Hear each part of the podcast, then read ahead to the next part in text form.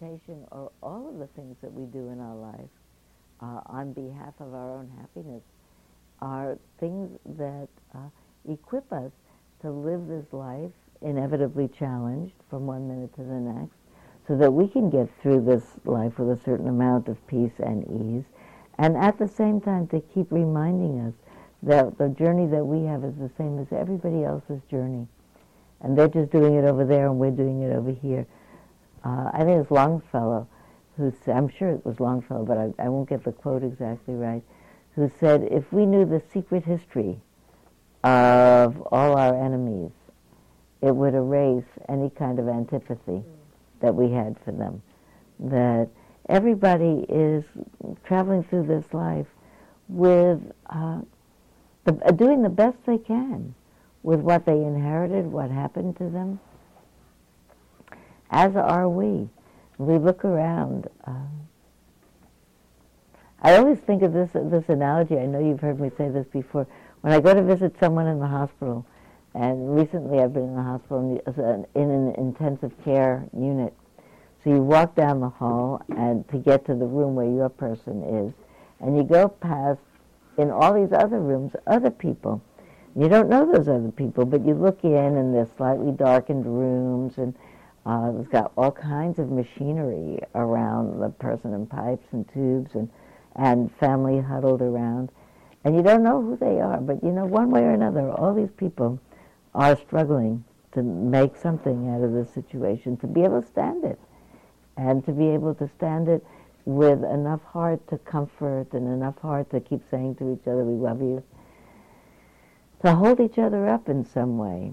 So while you're on your way to your person, you realize in that hospital everybody is like you and everybody's in the same boat. The trouble for me is when I walk out of the hospital, I forget that everybody's in that same boat. Not so dramatically physically challenged at that moment, but everybody's going around with their story and their pack of life difficulties, you know. Even this morning when we were naming the things that happened to all the people that we're concerned about, and some of them we think of, oh, that's a really grievous thing, people with terrible illnesses and desperate last-minute measures, chemotherapies, and young children who are going to be either very disappointed or very elated. Everybody's going along with the 10,000 joys and 10,000 woes. And one of the reasons for that particular instruction, look at this, look at this, look at this, look at this, is that if you look at any part of our experience, our physical experience, whether our experience is pleasant, unpleasant, or neutral, we look at what's the contents of the mind, we're ultimately going to see that it's all keeping changing. And from moment to moment changing, it's either pleasant and desirable or unpleasant and undesirable. And here we are with this task. It's a monumental human task to keep ourselves enough balanced with the 10,000 joys and 10,000 woes to remember that this is true for everyone. This is, someone said to me once, if you wanted other, you came to the wrong planet. This is how it is. And with that awareness, to have the same compassionate heart that I feel when I walk down the hall of the intensive care unit, to have it in the world, to look around in the bus and feel the same as you do in the intensive care. Everybody here is suffering. It doesn't mean that we don't have delightful moments and parties and celebrations, you know, in the middle. It's a good thing we do, otherwise I don't know how we would do this. Yeah. On that vein, Joyeux Noël just opened in the theater, well, in the Valley. I saw it 2 days ago, and I thought about you through the whole movie because you told us that story months ago. It's just a beautiful movie. Oh, good, good, good, good. Joyeux Noël. One truce on Christmas Eve. Yeah, yeah. That's the one that it is. Joyeux Noël. It's a story. I guess it's a story of during the First World War on a Christmas Eve. For some, in some uncanny way, because the opposing forces at that point were near enough to be shooting at each other with rifle, with our, you know, what we think of now as old artillery, but they could see each other. They knew where each other was, on that hill and on this hill, and they knew who each other was, and they came out to the boundary line between them, were they unarmed, and they shared brandy and cigarettes and sang, it makes me cry, they sang Christmas carols. And then they went back to each other's side, and the next day they started shooting each other again. You know, is that not beyond incredible? You know, that you think to yourself, you know, we could do that, and we don't. So that's another way. Thank you for telling me that. It's another way of thinking. How can we remember what we could do instead of what we are doing, like with this whole earth? So I'll tell you where I want to start. Oh, the Paramitas charts. I made a chart for all of you. It's a two-page chart, so you can take this chart home. It's a chart of Paramitas. If you were here during the last few weeks, you know that we've been talking about Paramitas. The word paramita means having come to the conclusion, the fulfillment of, and it means the fulfillment of, excuse me, various virtuous traits, and it has to do with the fact that it's said of the Buddha in his many, many lifetimes before the lifetime in which he woke up and, so to speak, woke up, had his enlightenment experience, and understood fully the cause and the end of suffering. Not of pain in the world, because we do have that with bodies and minds, but how we could stop suffering. That his preparation for that enlightenment was perfecting his heart. That we think about the fact that, I just said this morning, that if the mind was clear, that if we actually saw that person over there as a person just like me, a regular person having a life, struggling along, the best she or he can, then our hearts open up to them, the person on the bus, the person anywhere. But if we really saw that, we would be nothing but kind. We would be nothing but patient with people. They, you know, haven't done it yet. Or nothing but moral, because how would we hurt somebody? Nothing but generous, because giving to somebody would be like family. You know, when you give something to someone in your family, you don't think of yourself as doing a generous act. You prepare dinner for your family. It's not a generous act. It's just a thing that you do. Or one of my teachers once said to me, if your hand picks up, if you are hungry and there's food on your plate and you pick it up and put it in your mouth, you don't think of it as a generous act. It's just what people do. And if your family is in front of you, you feed them. How about if we saw the whole world as family and fed them?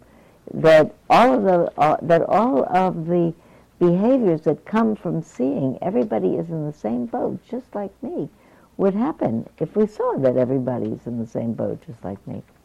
Paramita practice is sometimes. So sometimes we talk about if we become clear, then we will behave with compassion in all the ways that compassion expresses itself: generosity, morality, all of that. Out of compassion, will be kind. There's a way of thinking about, instead of waiting for that insight to arise so that then we can be compassionate and kind, that we could start with training ourselves to be compassionate and kind and hope to have some insight arise from it. So actually, this is a chart which I'm proud of. I made it up. It's not in any text except the book that I wrote, and I made it up for that text. And I made it up because I'm a chemist. I was trained as a chemist. And I like equations that if you do this and you add this, then you'll get to that, and this is what you'll have as a result. And I was very much taken with the idea that I heard from my teachers that if I practiced and I paid attention, I would have insight. If I had enough insight, I'd have wisdom. And if I'd have wisdom, I'd be compassionate. And I decided, what if that doesn't happen? What if I pay attention, I meditate, I don't have that insight, and I don't get that wisdom? How about if I start behaving as if I did at the other end of the equation and see if I behave in a scrupulous way, whether that will clear my mind so that the insight will come backwards. And so I'll start from the fruit of the insight and see if the insight. So there's a whole book about that called Pay Attention, by the way, for goodness sake. which when it was about to be published, some journalists called me because they were interviewing me for something, and they said, "And by the way, have you written something new?" And I said, "Yeah, yes, indeed. You know, I have a book that's just coming out next month." And they said, "What's the name of it?" And I said, "Pay Attention, for goodness sake," which sounds like I was scolding them for not having paid attention earlier in the conversation. They said, no, that's the name of the book, excuse me. Didn't mean to hurt your feelings. But really pay attention for goodness' sake. And in the past several weeks, we've talked about generosity and morality and renunciation. And I realized today that next week I'll be out of town, and I couldn't do 7 Paramitas, the remaining ones, in one day. So I wanted to skip to the last 2, and I wanted to put them in the context of the whole chart and give it to you, and promise you that we'll come back to the chart, what we don't do in it today. I like this chart because it suggests, and I believe it's true, that you can bring attention to any one of those particular capacities of mind and heart, and that it, by developing it, it will pull other ones into more clarity. And I particularly want to talk about, oh, good, thank you. I particularly want to talk about the last 2 of them, loving kindness and equanimity. In some sense, they are all representations of each other. Do you remember 2 weeks ago we said we had little groups where everybody discussed all of them through the lens of renunciation? We said they're all forms of renunciation. They're all forms of generosity. They're all forms of compassion, really. And they're all forms of kindness, all of them. And you say, oh, well, patience, how is that compassion? Well, the other person's not ready to do what you want to do, or it hasn't happened yet. It's a compassionate act to yourself, not to get irritable and to say, well, it's not time yet. You can see them all through each other's lens. But I wanted to talk about the last 2, equanimity and loving kindness, just because it seems so crucial in terms of how the world is now. Maybe it's as crucial as ever, or more crucial than ever, who knows, for us to think about the possibility of really having a heart so habituated to kindness that it does nothing, that it blesses, that it wishes well for anyone and anything, that it's not so startled by what happens, by what frightens it, that it closes. It's actually probably more correct to say a mind that's so filled with that. And actually in the Pali language, the word for heart and mind is really the same word. So it's really a mind that is so filled with the clarity about everyone's in the same boat, and so filled with the clarity that there is no greater peace than a mind that's wishing well, that it doesn't stop the wishing well, that even when it's hurt or startled, that it can somehow respond by saying, take care of yourself, let me help you. That so it's such a, it's a fantastic vision of the possibility of the human mind.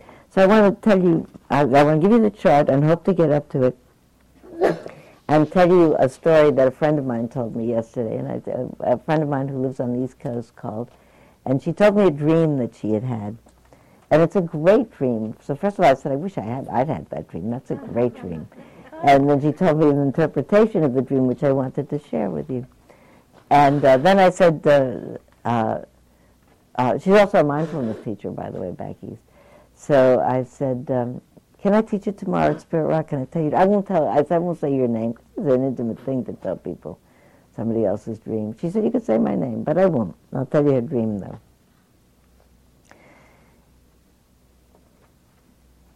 I particularly thought about this. I planned to tell you this dream, and particularly this morning when we were saying our prayers on behalf of different people. Someone mentioned the name of someone who was going through some particularly dark time and hoping that they could see the light at the end of it. So my friend said, I dreamt I was riding on the 72nd Street crosstown bus in Manhattan. And as I was riding along, just past a particular building, the Dakota. It's a particular big apartment house. It's lovely. She said, just past the Dakota, there was a sign that said apartment for rent, $180 a month. So she thought, that's impossible, $180 a month in this area. But, you know, you want to check that out, you know. So she said, I got off the bus. I was a little bit put off because I had to go through a long alley to get to where this apartment was from the back, and the alley was very dark. She said, but I walked through the alley, and she said, on the way, I thought, it's not going to be true that it's $184 a month. It can't be. And when she got there, she discovered that it was $184 a month, and then the person who was renting the apartment met her at the door. Actually, the person who was renting the apartment, just to keep the anonymity about this, is a fairly well-known Jungian analyst, and my friend is a Jungian, so she said, I was met at the door by so-and-so. And she said, oh, yeah, it is for rent. It's $184 a month. In her dream, she said, I thought to myself, it's probably going to be in a really run-down condition. She said, but I walked into the room, and it was a one-room apartment, but it was great. It was so nicely organized, wonderful Pullman kitchen, wonderful bed sitting area, wonderful little table area. Lovely. She said, probably the lighting is really bad. Probably it's not going to have windows. It had windows. And she said, well, probably the flooring is going to be really bad. This is all in the dream. She said, I looked down at the floor. It's a really great kind of floor covering that actually looks like real good carpeting. She said, so the whole of the dream was like that. Then she proceeds into the negotiation. She's going to rent the apartment. And she got up, and she said, when I got up, I thought to myself, that whole dream was about thinking it's impossible, and then it's not impossible. It's an impossible dream. Isn't that a line from a song, to dream the impossible dream? She said, I got up, and I realized that Jung said, if you have a dream of the impossible, then you have to allow for the impossible to happen in your life. So then she said, I said, that's great. She said, you know, I'm thinking about the things that I have made a decision are impossible, and that might not be, and that I don't even think I've made that decision. But in my secret mind, I've made that decision. Like, I wonder on what level I really keep as brightly zealous burning in my mind the faith that I really could have a heart that wasn't closed, a mind that didn't close, that I could in all circumstances keep my capacity to love alive. Why not? And people do it, we hear about them. They say, oh, well, that was a saint, you know, that person who was able to do that, that person was a saint. Even the saints were human beings. The Buddha was a human being. How about that as an impossible dream? She said, well, if you're going to tell about that, you ought to read the passage from Alice in Wonderland from Lewis Carroll. Do you remember the Queen talking to Alice and saying, Alice says, there's no use trying, said Alice. One can't believe impossible things. And the Queen responds, I dare say you haven't had much practice. When I was your age, I always did it for half an hour a day. Why, sometimes I've believed as many as 6 impossible things before breakfast. So I thought to myself, how about what impossible things could I believe, and what would they do for my practice? So while I was talking to her, she said, well, I'm going to send you one more. She actually faxed me that piece from Lewis Carroll. And on it, she added this one. When you are convinced that all exits are blocked, either you take to believing in miracles or you stand still like a hummingbird. The miracle is that the honey is always there, right under your nose. Only you were too busy searching elsewhere to realize it. The worst is not death, but being blind, blind to the fact that everything about life is in the nature of the miraculous. Is that her quote or somebody else? That's Henry Miller. In the nature of the miraculous. What are we going to say? Well, another synchronicity with this dream, Sylvia, is that the Dakota is where John Lennon and Yoko lived. And I immediately remember, you may say I'm a dreamer, but I'm not the only one. Oh, there you go. There you go. Phyllis is pointing out the Dakota is where John Lennon lived. Yeah. You may say I'm a dreamer, but I'm in... and imagine, which reminds me of the... of a kid's riddle. Imagine that you're in a box and that the box has no doorways, or the box has one door, but the key is on the outside of the door. How are you going to get out? And when you say, I don't know, the child says to you with great glee, stop imagining. You know, imagine you're in a box. You know, stop imagining. You know, but you miss that because you're already up to fiddling with the key. Yeah? Stop imagining. So, but how about stopping imagining that we couldn't do it? Condition that kind of heart. You know, what would that be like? I think about, and this reminds me of, I hadn't thought about it till this moment, Suzuki Roshi saying, that you have to come to the zafu, or the chair, or the whatever, every sitting, like it's the first time, like you never sat before. We sit down here every week, and maybe I hope you sit down at home sometime during the week. Whenever you do, we sit down, we say, oh yes, I sit every day. And however many times we sit every day with the express purpose of, okay, this is my meditation time. How many times do we sit down thinking, this very time, I may see through, once and for all, the final fetter that keeps my mind caught in some delusion. And the principal delusion is that it couldn't be otherwise. And it could be otherwise. I mean, certainly if I believe that teaching, that it is possible. Peace is possible in this very life, in the middle of Sturm and Drang, in the middle of things happening to you. That does not mean that the peace means that you like what's happening to you.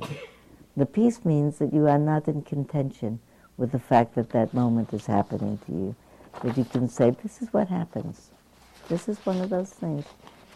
I won't tell you the whole story because I've done so many times, but you remember that story I told you of the woman in the antique store, whose great piece of advice to me was, these things happen. I was complaining about something that went wrong in a transaction about an antique I'd bought. In the end, she, you know, it was as clear as anything to her. Then she said, these things happen. And it's become like a watchword in my mind, because the truth is, everything happens. These things happen. All the things that we mentioned, some dreadful, some wonderful, some hopeful, some worrisome to people, that we mentioned in our prayers for people, all of those things happen.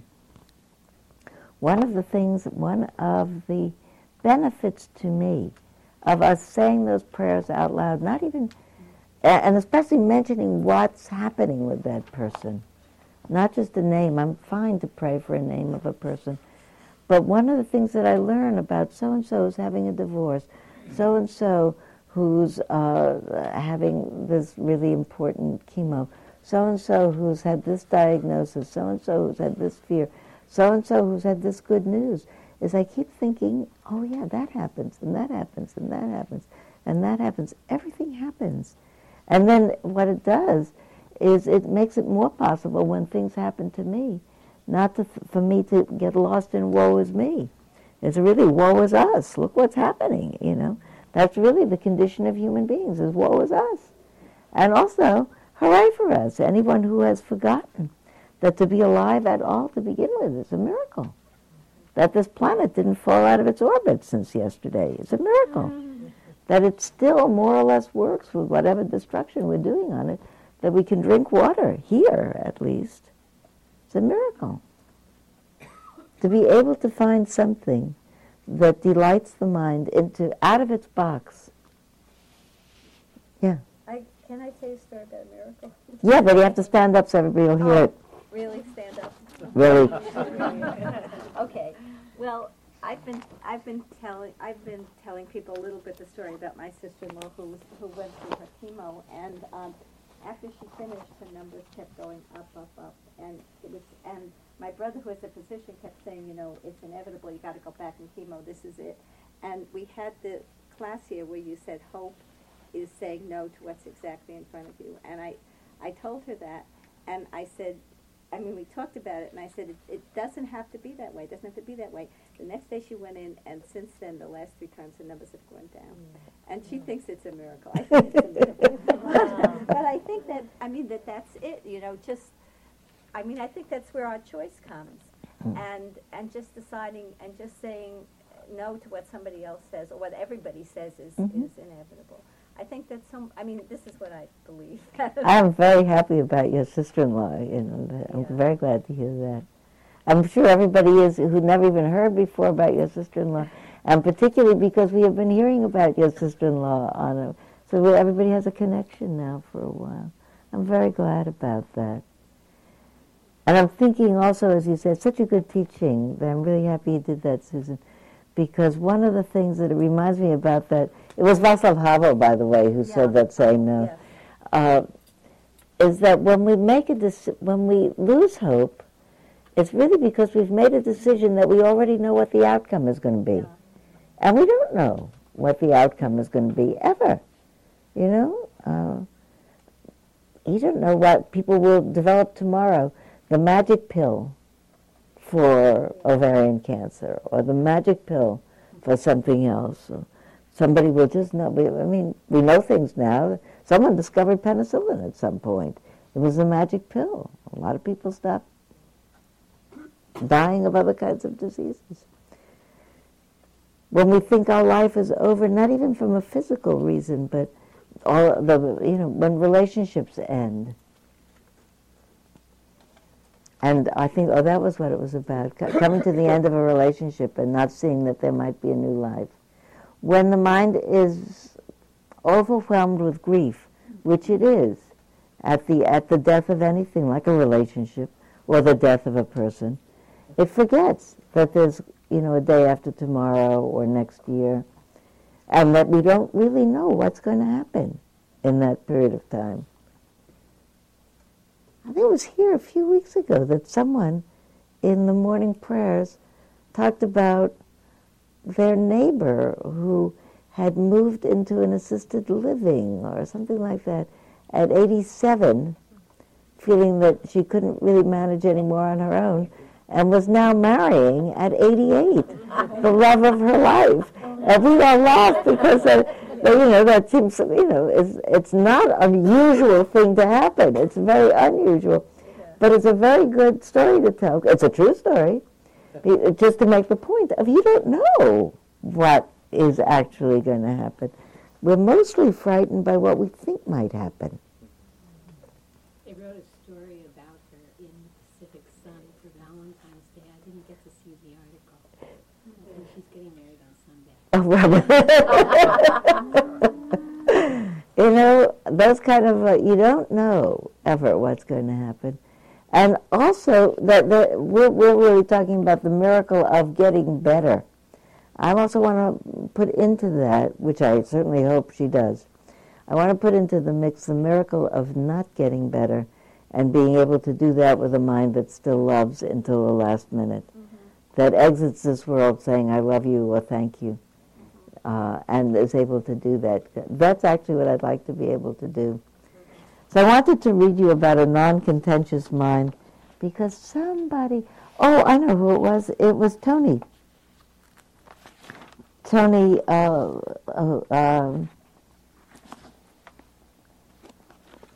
Tony Bernhardt, who teaches here sometimes when I'm not here, who will be here next week teaching because I'll be away for a week, told me about, he said, you should read this Sutta 128 in the Middle-length Discourses of the Buddha. He said this is very good line in it. So the very good line in it, by the way, has to do with the Buddha visiting a community of monks that's very contentious, and talking to them about really not being contentious. You know, and there's a way of reading this and thinking it just has to live, it just has to do with being in community, that if you're going to live in community, it's way better not to be contentious because it makes an unpleasant community. And talking about the contentious community that he discovers, this is the beginning of this. So a certain bhikkhu went to the Buddha and after paying homage to him said, "The Venerable Sir, the bhikkhus here at Kasambi have taken to quarreling and brawling and are deep in dispute, stabbing each other with verbal daggers. It would be good, Venerable Sir, if a blessed one would go to these bhikkhus out of compassion." And he does, and he talks to them. And this in particular sutta is the one in which I didn't realize this until I was reading it yesterday. Has these lines which I have read before and read to you that come out of the Dhammapada. So the very same lines. The Dhammapada is a connection of the sayings of the Buddha. I had not realized that these very same lines that are in the Dhammapada are also in this particular sermon. Talking about living in community here. He says, "When many voices shout at once, none considers himself a fool. Though the community, though the sangha is being split, none considers himself to be at fault. Having forgotten thoughtful speech, they talk obsessed by words alone. Uncurbed their mouths, they brawl at will. No one knows what leads him so to act." And then this is what people are thinking. "He abused me, he struck me, he defeated me, he robbed me. In those who harbor thoughts like these, hatred will never be allayed." That's really, you see that all over the place. Love is never, hatred is never ended by hatred. By love alone is hatred ended. This is the eternal law. That's how you usually see it in the Dhammapada, but here it is. "In those who harbor thoughts like these, hatred will never be allayed, for in this world, hatred is never allayed by further acts of hate. It is allayed by non-hatred. That is the fixed and ageless law." And it talks about finding worthy friends. This is the part that I really like. This is the part that Tony told me about. Talked about on another occasion, not long after that, with the quarreling and disputing bhikkhus. The Buddha goes on to another community where there are three bhikkhus living together in a community in the woods, and someone sees them living in a park, and the park keeper saw the Blessed One coming in the distance and said, "Don't enter this park, recluse. There are three clansmen here seeking their own good. Don't disturb them." And someone else said, Listen, park keeper, this is the Buddha. They'll be happy to see him." In other words, let him in. So he goes in, and they pay homage to him, and then the Buddha says, "How are you?" And he says, "We're doing well, Blessed One. We are comfortable, and we are not having any trouble getting alms food."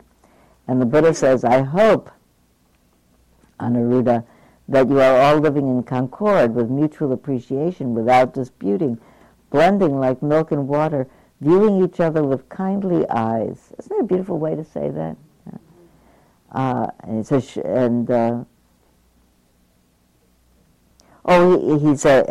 The response is, "Absolutely, Venerable Sir, we are living in concord with mutual appreciation, without disputing, blending like milk and water, viewing each other with kindly eyes." And the Buddha says, "But, Anuruddha, how do you live thus?" And the response, "Well, Venerable Sir, as to that, I think this way. It is a gain for me, it is a great gain for me that I am living with such companions in the holy life." That's what I think to myself. I realize how lucky I am, in other words. Then he goes on to say, "So I maintain bodily acts of loving kindness towards these other venerable ones, both openly and privately. I maintain verbal acts of loving kindness toward them, openly and privately.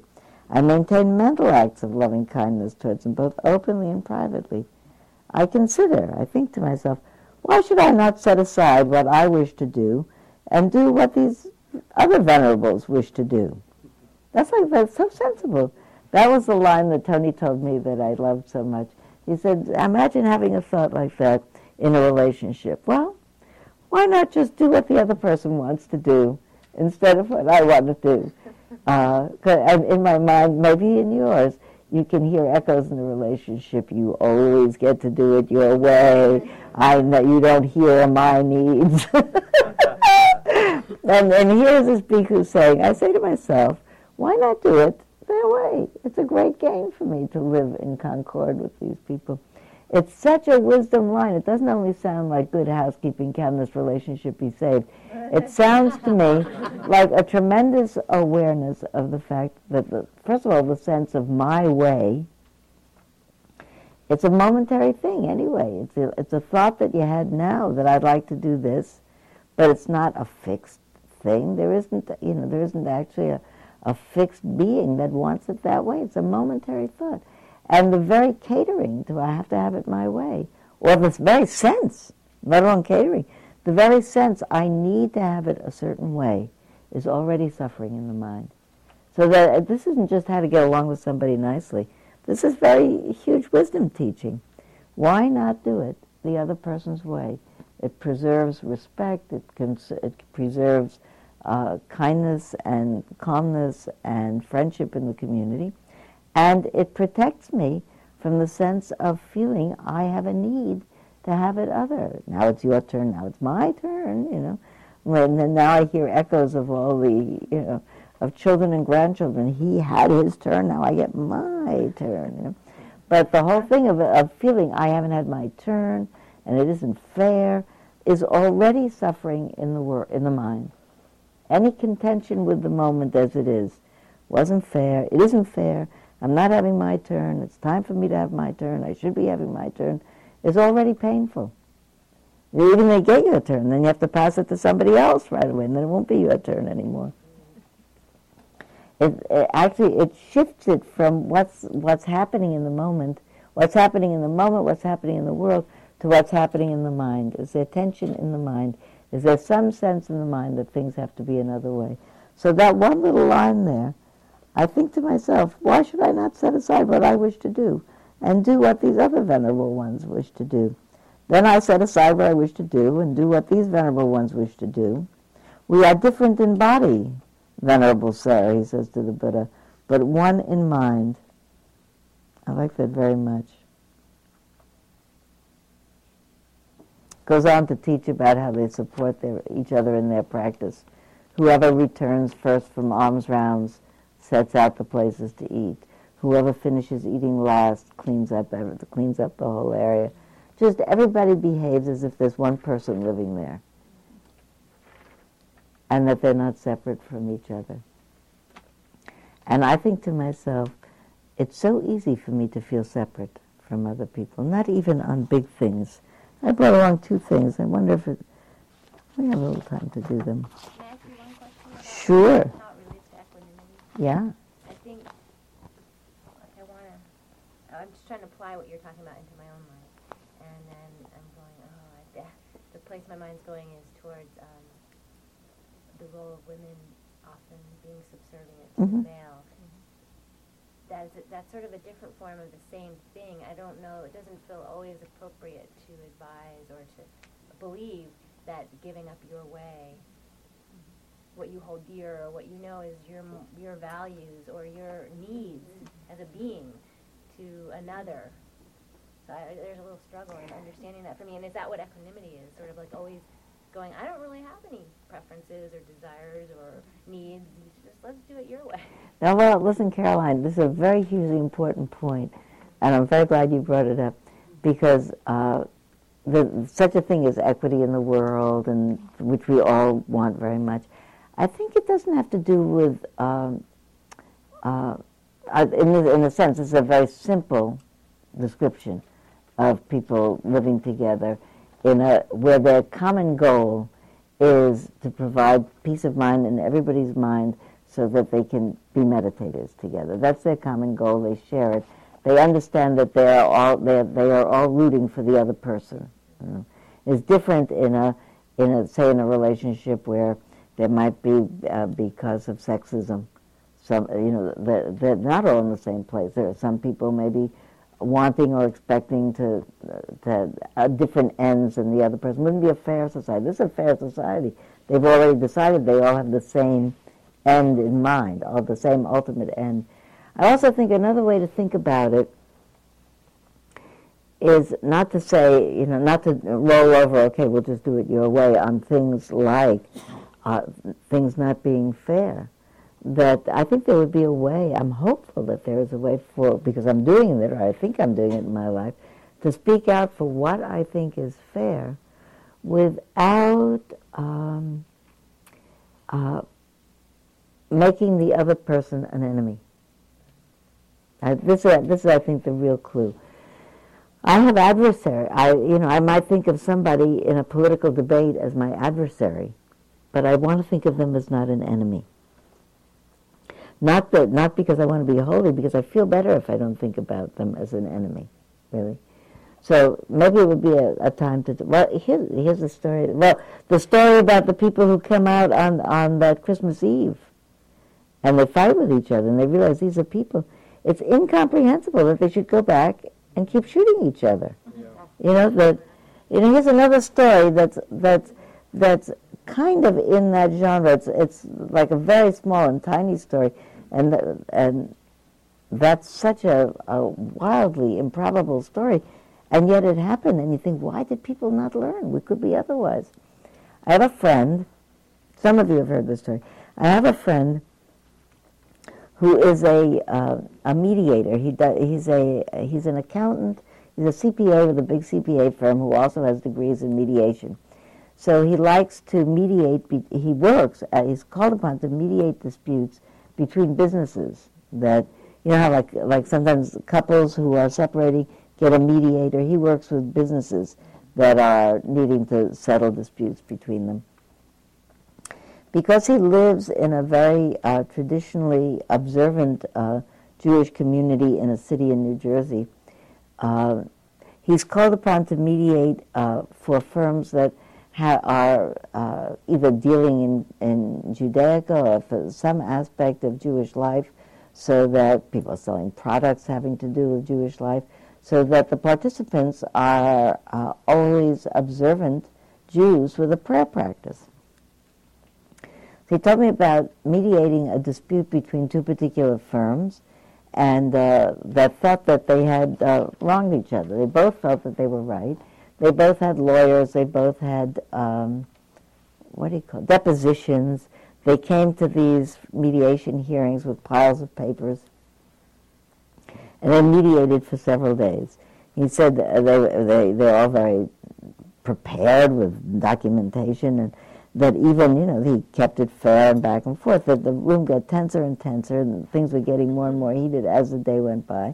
And someone in the afternoon at some point would say, it's time for afternoon prayers.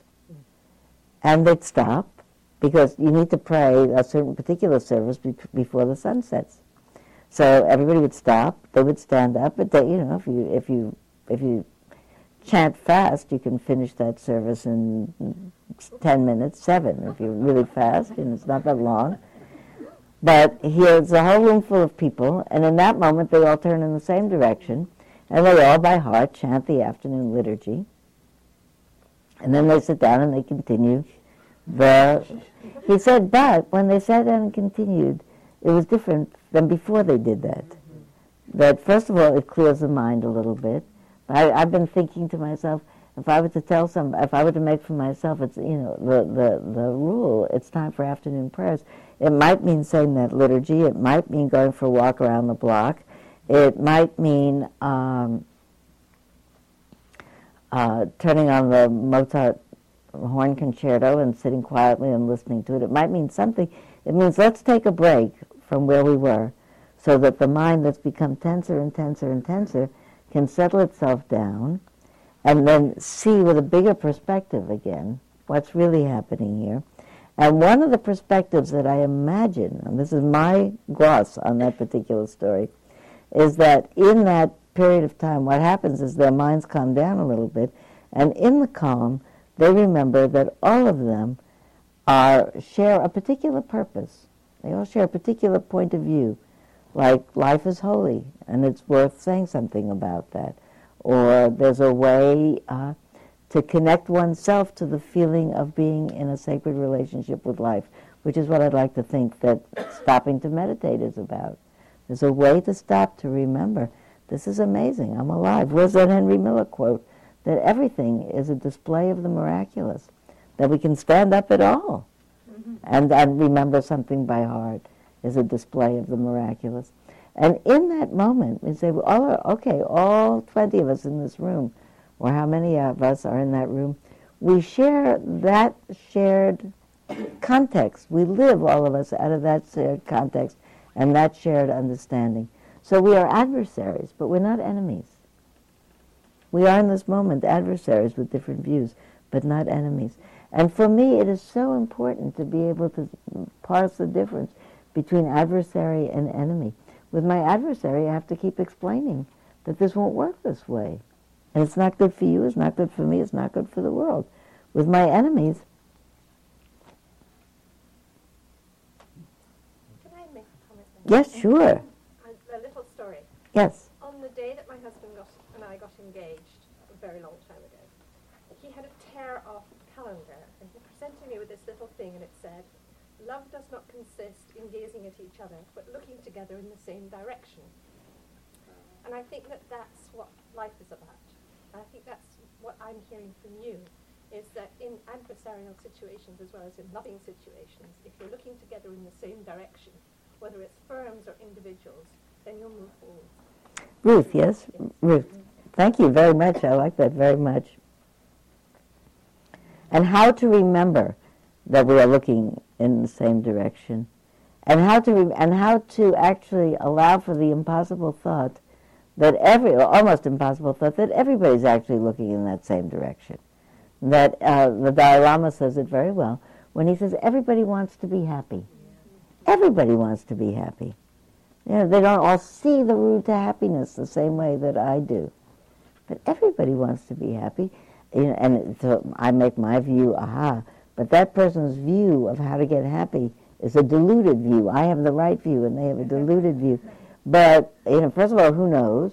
And second of all, if that's true, is it not my responsibility then to enlighten that person and teach them instead of vilifying them and pushing myself away from them? You know, if they were my child and they had a wrong view, I'd say, no, that's not such a good way to do that. That's not going to work out.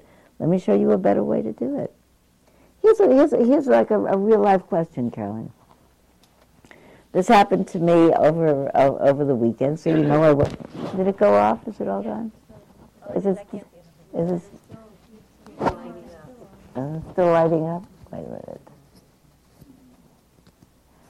So I went to a great celebration of a child's coming of age, and so this child's family had come from all over the place. Anybody is going home to a child that would like this? What? Yeah, thank you. I unscrewed the battery in the back. You have to screw it back. Relatives came from all over. We drove over the Santa Cruz Mountains in the snowstorm, and relatives came from all over the country, and everybody united in celebrating this really lovely young man on this coming-of-age ritual. And in one of the parties, actually on Sunday before we came home, having breakfast at this boy's home with 50 or so assorted of his relatives from all over the place. So I'm talking with some very nice people, charming, lovely, and somebody said all of a sudden a tremendously bigoted remark, which actually included an ethnic slur in what they said. And I didn't know what to do for a minute. You know, I felt really, you know, all of a sudden I think, eek. You know, what should I say now? She actually wasn't making the sound slur. She was discussing some problem in her hometown. And I was for a moment, I didn't know what to say. I couldn't actually answer her question because I got so caught up, or I couldn't respond to her observation because I got so caught up in the way she had made her observation and what she'd said, and my mind suddenly got caught with it. And I realized in that second moment, I didn't like her. Nor did I, well, okay. So think a minute. That ever happened to you, something like that? Okay, yeah. So tell the person next to you what you did in that circumstance. Let's have little groups of two, because I don't want to tell you what I did. I want to hear what everybody else would do under those circumstances. Then I'll tell you what I did. What do you do in a circumstance like that?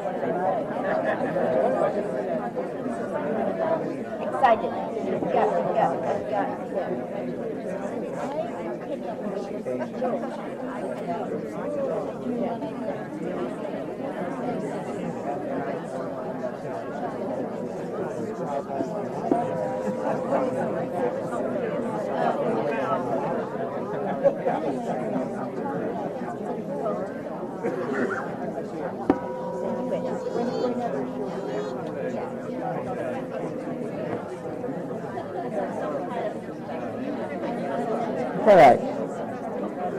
I like it when people do that. That was not me shushing, it was Susan. I like it when people talk, but I love it when I said I don't plan to ask a question like that, and then suddenly as I'm talking along, it occurs to me, what do I know? Everybody should talk to each other, and when I do it, I mostly have not planned it in advance, but it seems to me all of a sudden, oh, people have to talk about it. Then I look around and everybody's talking, and I'm not hearing what everybody's saying. So, what are some of the things that you said? What are some of the things that you said? You know, like in one line, what do you do? Or two lines? Huh? Well, I thought she had a really good example in that she was in were working with prodigies and why do they stay poor and blah, blah, blah. And just by telling her stories of what she's doing, hoping that they would begin to see another side of the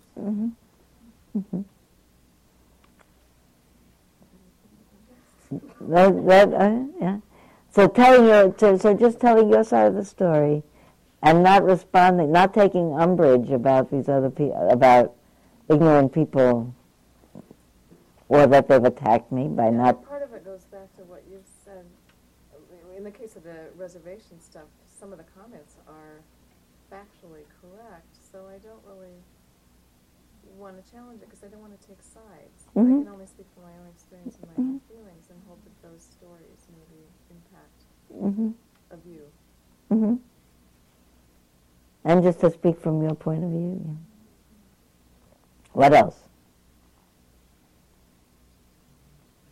I also like my neighbor's version, which she would say something like, that I don't agree with that statement, but that's your point of view.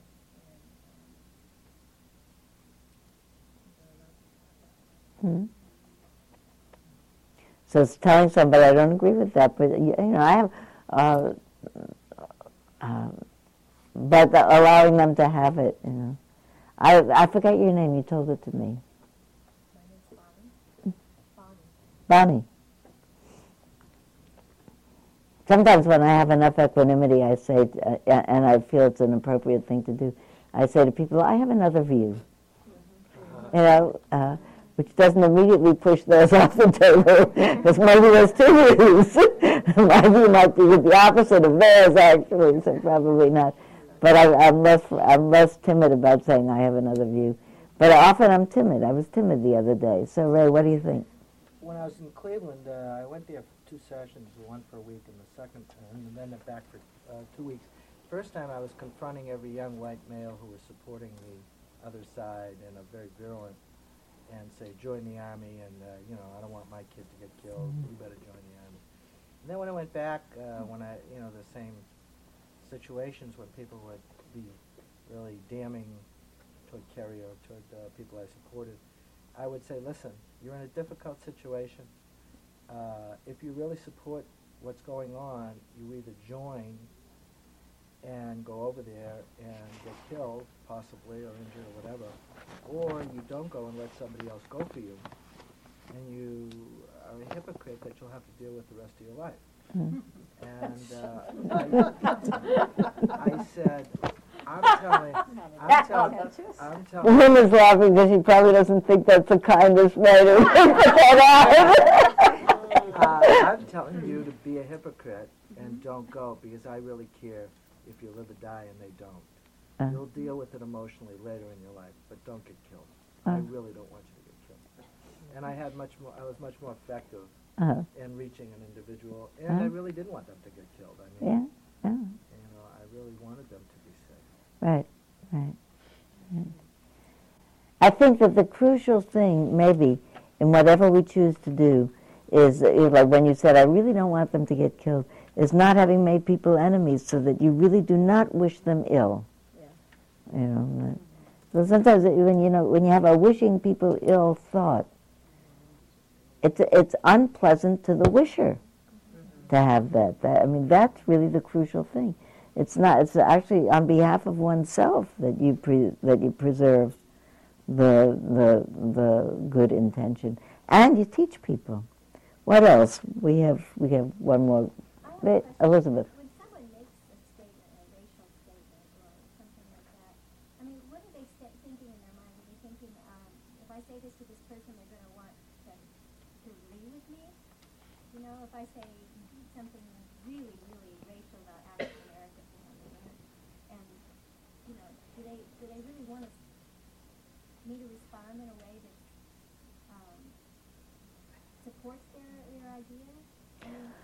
Well, it gets a little complicated, because it's just like when you're telling the truth, the person, but you're not telling it in a good way. In this particular situation, since I'm not saying the person's name, the people who live in Houston, And there's a person who was telling me about the great efforts that the people in the Houston community, herself included, made to take in people who had come from the hurricane. And then she said what apparently is a true statement. She said, and the crime rate has gone up tremendously since those people came. But she didn't say those people in the best way. And what startled me was the word that she used for those people. And so again, the crime rate did go up in Houston. That's a true fact. And I think, when, you know, for whatever reason we could imagine, a lot of poor people dispossessed. Like the people that had nothing came there with nothing and no job. And no job and running out of social services. So for whatever reason, the crime rate is up since those people came. And in our interchange, she had just 2 sentences before told me about various things that she and her community had done on behalf of the people who had come. I was feeling quite warm to her. And really it was just the slur, the use of a bad word that startled me, as if I responded to her, I hadn't noticed the bad word. I just didn't know what to do. My mind jammed over it. What I did was I got up, because I see it's 11 o'clock, I got up and I got another piece of quiche. And I thought about, what am I going to do? That she knew she had startled me because I got up and went to get some more quiche. And I figured she felt badly. And so when I got up to get the quiche, I said, I'm getting some more quiche. I'm really interested in where else you're going to go while you're in the Bay Area. And she said, well, we'll maybe travel south or so-and-so. So when I came back with the quiche, I said, I can probably help you with picking out a good route to get there. So, because I wanted her to know that, you know, I did not want to continue the discussion about socioeconomic conditions in Houston and why they're like that, or why I had gotten up so precipitously. But I really wanted to balance my own mind. I wanted to talk about something. I wanted her not to feel bad about having startled me. I figured she felt bad that she, you know. And I also figured to myself, I'm looking here about cultivating forgiveness as being one of the factors that leads to a mind of kindness. And if I don't forgive her for being a product of her environment, then I haven't cultivated the loving kindness in my mind. Seems to me to be a perfectly nice woman who's a product of her environment and her culture. And she doesn't, you know, and I live in a different culture where the particular use of words is a big deal. And for her it isn't. And to say every individual is the heir of their karma, of their experience. I needed to see her in the whole woman, not in a woman who says a racial slur. And I was concerned about having hurt her feelings because she frightened me out of my seat. I think it's good in whatever way that, I mean, I just feel obliged to talk to people about it. I think she knew it, actually. That's why I think you had a subtle one. I think she knew it. I've talked to black people that use that word that you're referring to, and I think I feel I have to say my little piece. Yeah. Somebody else said to me the other day, in another context, this is a very important point, and I will leave it hanging for 2 weeks. She said, I feel much better since I decided that it's not up to me to be in charge of the whole world. And what she said, edifying. It's, I feel much better since I decided it's not up to me to edify the whole world. Anyway, I come from a whole long line of school teachers. We think it is up to us to edify the world. So I will be in Colorado, I hope, edifying next week. And then I'll be back the following Wednesday. And I hope, if you have not met Tony before, how many people have been here when Tony teaches? Tony teaches in Davis. He's very wise and funny and learned, and I hope you come and meet him. And then I'll be back the week after. Take a breath. Let your breath out. Learn the name of the person next to you before you go, and have a wonderful week.